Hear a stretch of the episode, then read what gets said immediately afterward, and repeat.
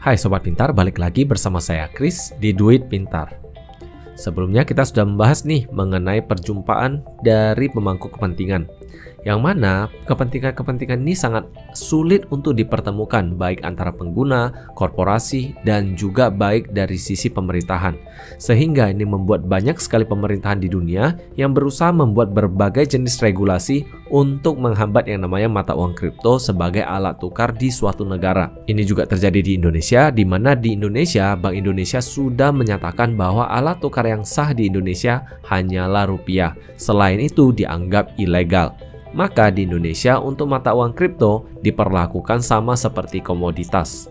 Jadi sebagai alat investasi dan alat perdagangan saja. Namun walaupun begitu, tetap saja banyak sekali pihak yang berusaha keras agar mata uang kripto lebih mudah diadopsi dan lebih mudah dimengerti. Di mana ini dibuktikan dengan ada ada salah satu Bitcoin enthusiast yang melakukan transaksi di tahun 2010 silam Beliau bernama Laszlo Hanyek, di mana beliau berusaha membeli pizza dengan membayarkan menggunakan Bitcoin.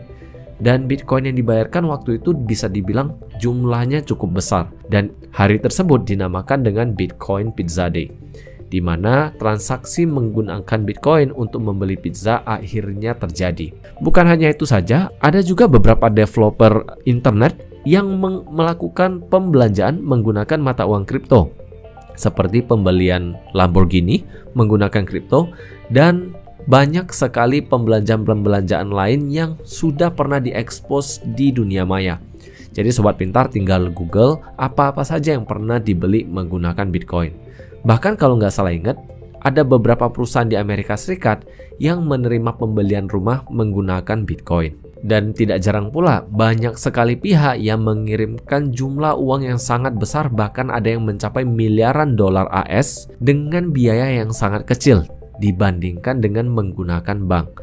Jadi kalau misalnya kita ngirim duit nih via bank, biasanya kan biayanya itu berkisaran antara 30 sampai 50 dolar per sekali pengirimannya. Terutama kalau kita kirimnya ke Amerika ya. Kalau kita kirim ke negara lain mungkin harganya beda. Kalau kita menggunakan mata uang kripto dalam hal ini misalnya Bitcoin, biayanya itu cenderung sangat kecil sekali, bahkan bisa lebih kecil daripada 50 dolar. Dan tidak jarang juga banyak melakukan transaksi besar-besar menggunakan Bitcoin dan akhirnya terekam juga di internet.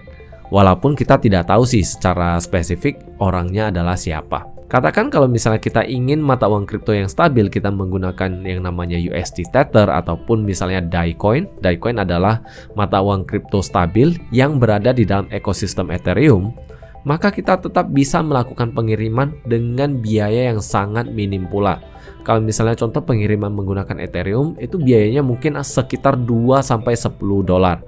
Dengan catatan ketika kita melakukan pengiriman, pengiriman tidak dilakukan pada jam ramai karena memang transaksi pada ekosistem Ethereum itu tidak setiap waktu adalah jam ramai, ada beberapa beberapa waktu yang merupakan jam-jam sepinya.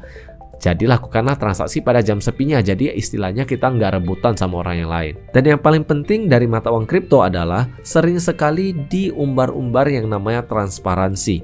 Artinya setiap orang bisa mendapatkan transparansi yang sama. Contohnya seperti apa? Contohnya seperti ini. Kalau misalnya nih, saya menerima pembayaran dari teman saya, katakan mengirimnya melalui bank XYZ. Lalu misalnya si pengirim mengatakan, "Chris, saya udah bayar nih." Dia kasih screenshot nih, kasih screenshot cerita. Ceritanya dia kasih screenshot, bahkan ada beberapa yang mungkin bisa sampai kasih video recording ataupun screen capture dari uh, eh, HP-nya kemudian mengklaim bahwa beliau sudah mengirimkan uang tersebut. Faktanya banyak yang tertipu oleh penipuan seperti itu di mana si pengirim mengatakan sudah kirim nih tapi ternyata uangnya tidak ada dikirim, hanya mengirim hasil yang sudah dimanipulasi. Sedangkan kalau di mata uang kripto, kita tinggal minta kode transaksinya, tinggal dicek di blockchainnya, maka kita bisa cek apakah transaksinya sudah dilakukan. Kalau sudah, maka akan tercatat di blockchain, tinggal kita tunggu jumlah konfirmasinya. Biasanya sih kalau mata uang kripto seperti Bitcoin, orang-orang menunggu antara 3 sampai 6 konfirmasi yang mana biasanya sekitar satu jaman. Namun perlu saya akui bahwa tidak seluruh pendekatan yang dilakukan oleh komunitas-komunitas bisa diterima oleh masyarakat awam dikarenakan tentunya yang namanya mata uang kripto adalah mata uang yang sangat teknis sekali. Masih tidak user friendly menurut saya. Walaupun ada beberapa hal yang menurut saya sudah user friendly, misalnya kita tidak perlu mengingat lagi nih yang namanya PIN. Karena ketika kita hendak membuka wallet kita, kita tidak perlu menggunakan username maupun PIN. Yang kita gunakan adalah 12 sampai 24 kata dalam bahasa Inggris yang sudah dirangkai sesuai dengan wallet kita. Sehingga bisa dikatakan yang namanya wallet mata uang kripto adalah wallet yang sangat aman sekali. Oke, kita lanjutkan di episode berikutnya. Jadi see you in the next episode. Bye bye.